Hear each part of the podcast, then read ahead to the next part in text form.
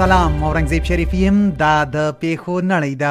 بي بي سي جرمني د اوکرين د بوچا ښار د ملکی کسانو لوبجنو وروسته څلويخ روسي ډیپلوماټان شړلې دي رويټرز د اکوادور په یو بند کې د تیر اونۍ په پای کې د اخوډب لکبله د وژل شویو شمیر شلو کسانو ته لوړ شوی دی اسوسییټډ پریس د امریکا د کالیفورنیا په ساکرامنټو ښار کې پولیسو د یکشنبه د ورځې د ډزو په تړاو چې پکې شپږ کسان وژل شوي وو شپږ کلن ډینډري مارټن نیولای دی رويټرز شمالي کوریا جنوبي کوریا ته ګوتڅننه کړې کچېری جنوبي کوریا پر دغه هیواد برید وکړي نو شمالي شمالي کوریا به یې ځواب په اټومي وسلې ورکړي او دا هم د ورځې په زړه پورې خبر د انګلستان یو وګړی چې په پوفلج د خپل مصنوعي پښو سره د لندن یوې ودانۍ یو 50 پوړونو ته چې یو زرو څلور سوه څلور څلوېښت ځینې کېږي په شپږ ساعتونو او شپاړس دقیقو کې ختلی چې دې سره یې ګینس کتاب کې خپل نوم ثبت کړ